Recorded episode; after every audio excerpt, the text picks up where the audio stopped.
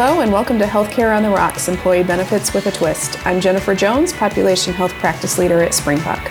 And I'm Mike Pattengill, Senior Account Executive for Channel Sales. We're back with another episode in our mini-series on important trends in employee healthcare and benefits management.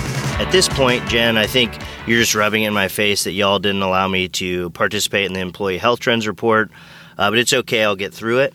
Um, but Next powering, year. Always next yeah, year. Yeah, powering through my hurt ego here. Uh, in uh, in our first episode, just as a refresher, we talked with Chris Gagan about trends in telemedicine and how COVID caused dramatic swings in its use. Our second episode looked at other impacts of COVID and featured Janet Young, Springbuck's lead clinical scientist. Both of those episodes are available in our podcast feed. If you missed either one, head on over to springbuck.com forward slash podcast to get your fix. And Janet joins us once again today, uh, this time to review the research and findings on specialty drug use. So Janet, thanks again for joining us. Yeah, thank you. I'm excited to be back. Yeah. Um, in the Employee Health Trends Report, which, by the way, you can download at springbuck.com slash E H T twenty-two, we highlighted four main areas. The, the section that we'll be speaking to today is titled The Ongoing Burden of Specialty Drugs. And as a whole, that's a pretty heavy topic. Um, so let's kind of start at the beginning, level set. So let's just start with the basic definition, Janet, as far as how would you define a specialty drug? Thanks, Jen. Um, there's actually no standard definition of a specialty drug, but typically a specialty drug has one or more of the following attributes. Um, it might be biological in nature, meaning it's made by living cells. Uh, it might be high cost. It might be used in a rare or complex chronic condition, or it might require specialized handling, administration, or ongoing monitoring. Um, at Springbuck, we use a definition that's based on these attributes to categorize drugs as specialty drugs, enabling us to compare use of specialty drugs among our customers, um, to trend use, and so on. I was actually kind of curious when the term specialty drug came into use. Um, I'm not totally sure, but I did find out that there were specialty drug pharmacies as far back as the nineteen seventies for injectable products used to treat conditions like hemophilia. Um, it's hard to know exactly how many specialty drugs there were at different times in the past since there's no standard definition, but I've read that there were about ten specialty drugs in nineteen ninety. By two thousand eight, there were two hundred, and there were about three hundred in two thousand fifteen. So there's been a great deal of growth. Um, and then one report predicted that two-thirds of the drugs that are expected to gain F D A approval this year will be specialty drugs. So the number of drugs just continues to increase. We hear a lot about the impact of prescription drugs on healthcare costs. Um, can you share a little bit more for our listeners on how healthcare costs are impacted by specialty drugs in particular? Sure, Mike. Something to keep in mind about specialty drugs is that they're administered through both medical channels and pharmacy channels. It's something close to a sixty forty split, uh, with more paid through the pharmacy channel than the medical channel. If we spread the cost of specialty drugs administered in either channel across all members in our book of business, not just the ones who received specialty drugs, what we see is about a twenty-seven dollars per member per month increase in spending uh, based on plan paid amounts for specialty drugs between the beginning of two thousand eighteen and mid twenty twenty-one. And that's about a fifty percent increase in growth in three and a half years. So for Springbuck customers, the rate of increase is actually higher in the pharmacy channel compared to the medical channel. Um, but we see that specialty drugs are playing a significant role in the increasing healthcare costs in the commercial market. So, Janet, you had mentioned that there are over three hundred specialty drugs um, out in the market today. Can you share some of the main conditions that you see specialty drugs being used for? Sure. So many of the specialty drugs are used in inflammatory conditions like inflammatory bowel disease and rheumatoid arthritis. Um, they're also commonly used in multiple sclerosis, uh, and cancer is another big area. Within the Springbuck book of business, psoriasis is the top condition in terms of spending, and that's followed by inflammatory bowel disease, rheumatoid arthritis, multiple sclerosis, and breast cancer. But the condition uh, in our book of business with the most members receiving a specialty drug is migraine headache. Migraine headache is interesting because a relatively small percentage of people diagnosed with migraine headaches receive a specialty drug. It's about fourteen percent. But compared to some of the other conditions I, I mentioned um, that are driving spending, there are a lot more people uh, who have issues with migraine headaches. So thirteen percent of a fairly large population of people who have migraines uh, results in a lot of people with migraines who are on specialty drugs. Mm-hmm. So, Janet, when we think about, you know, what's really driving the increase in costs related to specialty drugs, is it truly just the, the increase in the drug itself as far as the cost, or are we seeing an increase in the incidence of disease or the prevalence of disease of the conditions that are treated by these specialty drugs? That's a great question, Jen. Um, so overall, we saw an increase in the percentage of individuals taking a specialty drug that went from about one point six percent of the population to two point one percent over a three and a half year period. Interestingly, the average spend per member filling at least one specialty drug script in a quarter only went up slightly during the same time period, suggesting that most of the increase uh, in specialty drug spending uh, for Springbuck is just that more people are taking specialty drugs. We found that the percentage of people receiving a specialty drug within a number of conditions increased. So, for instance, in our most recent time period that we analyzed, we found about a two and a half to three and a half percent increase um, for people within conditions like rheumatoid arthritis, inflammatory bowel disease, and psoriasis, who are being treated with specialty drugs now compared to two years earlier. That isn't surprising. If the treatments are working well, physicians are likely to become more comfortable with prescribing them. We also know that patients hear about these drugs through commercials on T V, mm-hmm. the internet, and support groups. In terms of the question about whether part of what we're seeing is due to an increase in the incidence of diseases um, that are treated by specialty drugs, I think there is an increase in incidence and prevalence of some conditions like inflammatory bowel disease. But I think over the short period of time we're looking at, the effect of that increase would be fairly small. A couple of conditions where I think we're likely to see more growth over the next few years would include migraine headaches and eczema. These are two areas where Uh, there's a large opportunity for growth, possibly because the conditions traditionally haven't been treated with specialty drugs. So there's a lot of room for growth. Janet, could you share some ways that employers can diminish spending on specialty drugs without diminishing access to them? Sure. Uh, we need to remember first, that these drugs can be life-saving or life-changing. Uh, while it's important to have measures in place to ensure that these drugs aren't given to people who don't need them, it's also important not to create barriers that cause long delays in someone receiving a drug who really needs it. So it's kind of a delicate balance.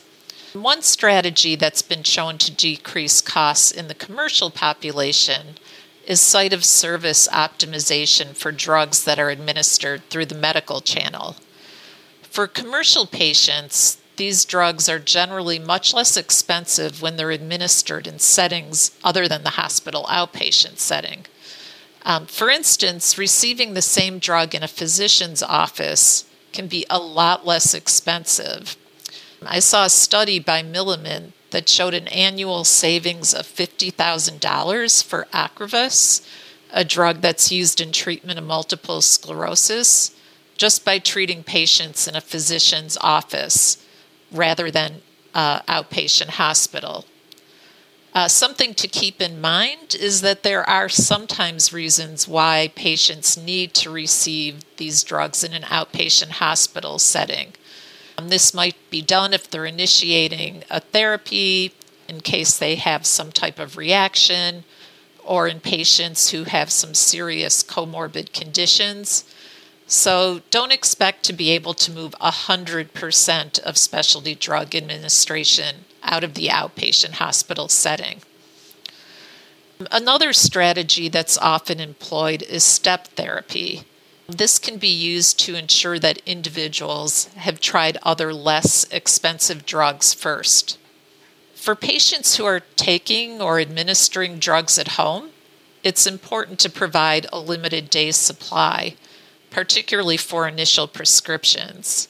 Uh, that can eliminate wasteful spending on drugs that are continued within the first few doses due to issues like side effects. And then some of the specialty drugs are biologics, the drugs that are made by living cells. Um, and a few of them have alternatives called biosimilars that typically result in a cost savings compared to the original drug. Right now, there are eight biologic drugs in the United States that have biosimilars that are available in the market. And the, the subject of biosimilars is really interesting, and, and you wrote an incredibly informative blog for us on them uh, recently that's on our Springbuck website as well. Can you describe for us, you know, what really is a biosimilar and the types of savings um, that we might be able to see as far as having an individual on a biosimilar versus a biologic? Traditional drugs like aspirin tend to be relatively small molecules that can be replicated in the lab. But biologics uh, tend to be very large drugs. So a biologic drug like Herceptin that's used in cancer treatment has over twenty-five thousand atoms, um, and it's not possible to make an exact copy. Um, if you think about it, you not only would need the same elements arranged in the same order, but a configuration in three dimensions that has to be the same. So a biosimilar is a drug that is highly similar to an F D A-approved original biologic product, um, which is sometimes called a reference product. But it can have some minor differences in structure, uh, provided it doesn't impact the clinical performance or safety. On average, biosimilar drugs cost about thirty percent less than their reference products, and some have savings up to forty-five percent uh, greater than the original drug. The, while this is lower than the typical percent savings for generic drugs over brand name drugs, the savings are really quite substantial because the cost of the reference product may be in the tens of thousands per year. Something else we have to remember is that competition ultimately drives down the price of the original drug. A good example is Remicade, a drug that's used in treatment of conditions like inflammatory bowel disease and rheumatoid arthritis, um, which has several biosimilar competitors. So four and a half years after the first biosimilar for Re- Remicade became available, the price of Remicade dropped fifty percent. Well, I'll ask the question that everyone's thinking. If these drugs cost less, why aren't uh, they more widely used like generic drugs? That is a good question. Um, unfortunately, biosimilars seem to have suffered from a perception that they are not as good as the original drug, probably because they are similar rather than identical to the original drug. Another factor is familiarity. Because there are so few biosimilars on the market, we only have ones right now for eight different biologic drugs, many physicians aren't very familiar with the drugs, and so they're somewhat hesitant to prescribe them. And of course, patients are even less likely to know about them. Uh, another reason is that some bi- biosimilar drugs, like those for Remicade, are used in treatment of chronic conditions. So you can imagine that both the physician and patient may be re- reluctant to switch to a biosimilar if the patient is stable on the original product. There have been studies that have shown that physicians are more comfortable initiating treatment with biosimilars for patients who have never taken uh, a biologic drug than switching from a biologic drug to a biosimilar. Something else that I was surprised by is that biosimilars may not be on a preferred list for a prescription drug plan. Um, that seemed a bit strange to me, given that they're less expensive.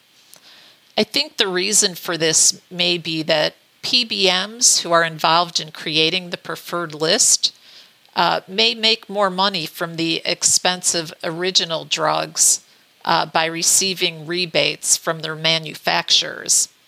And even if the biosimilar is on the preferred list, and it might even have a lower coinsurance for patients than the original product, uh, manufacturers often offer coupons to patients to reduce their copay to zero or near zero for the original product.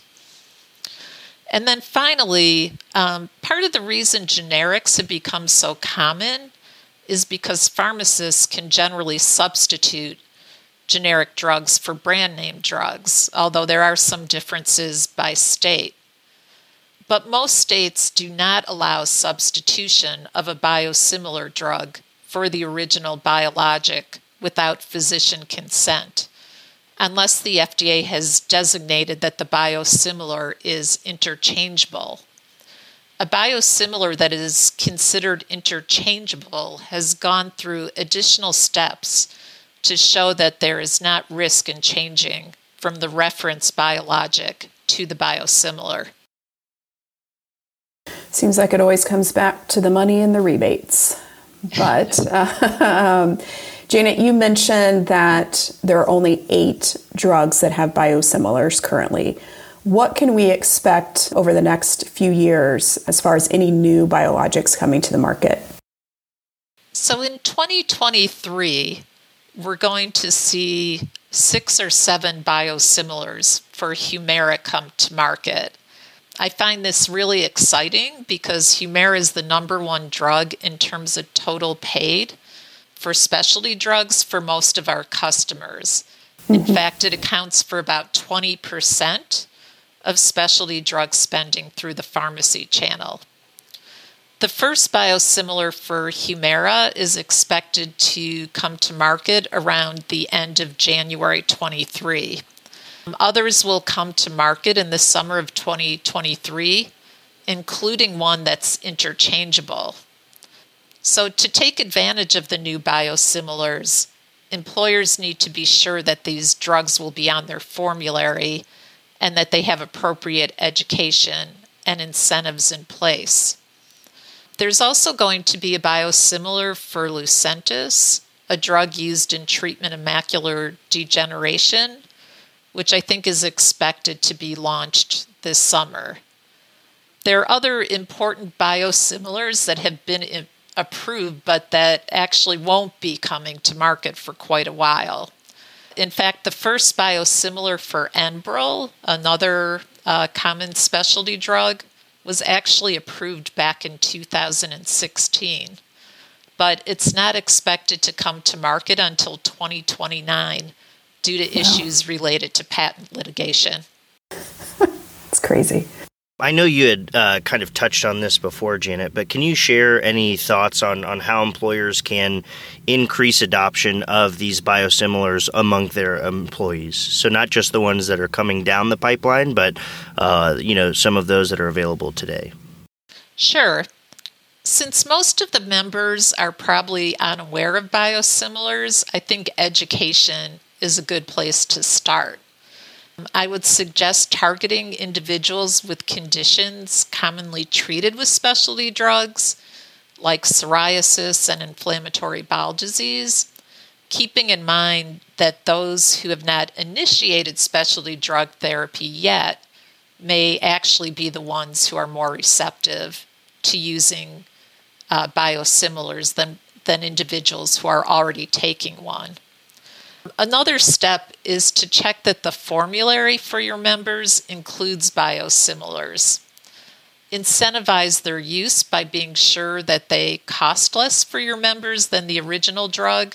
For instance, being sure that they're in a tier with a lower copay than the original drug.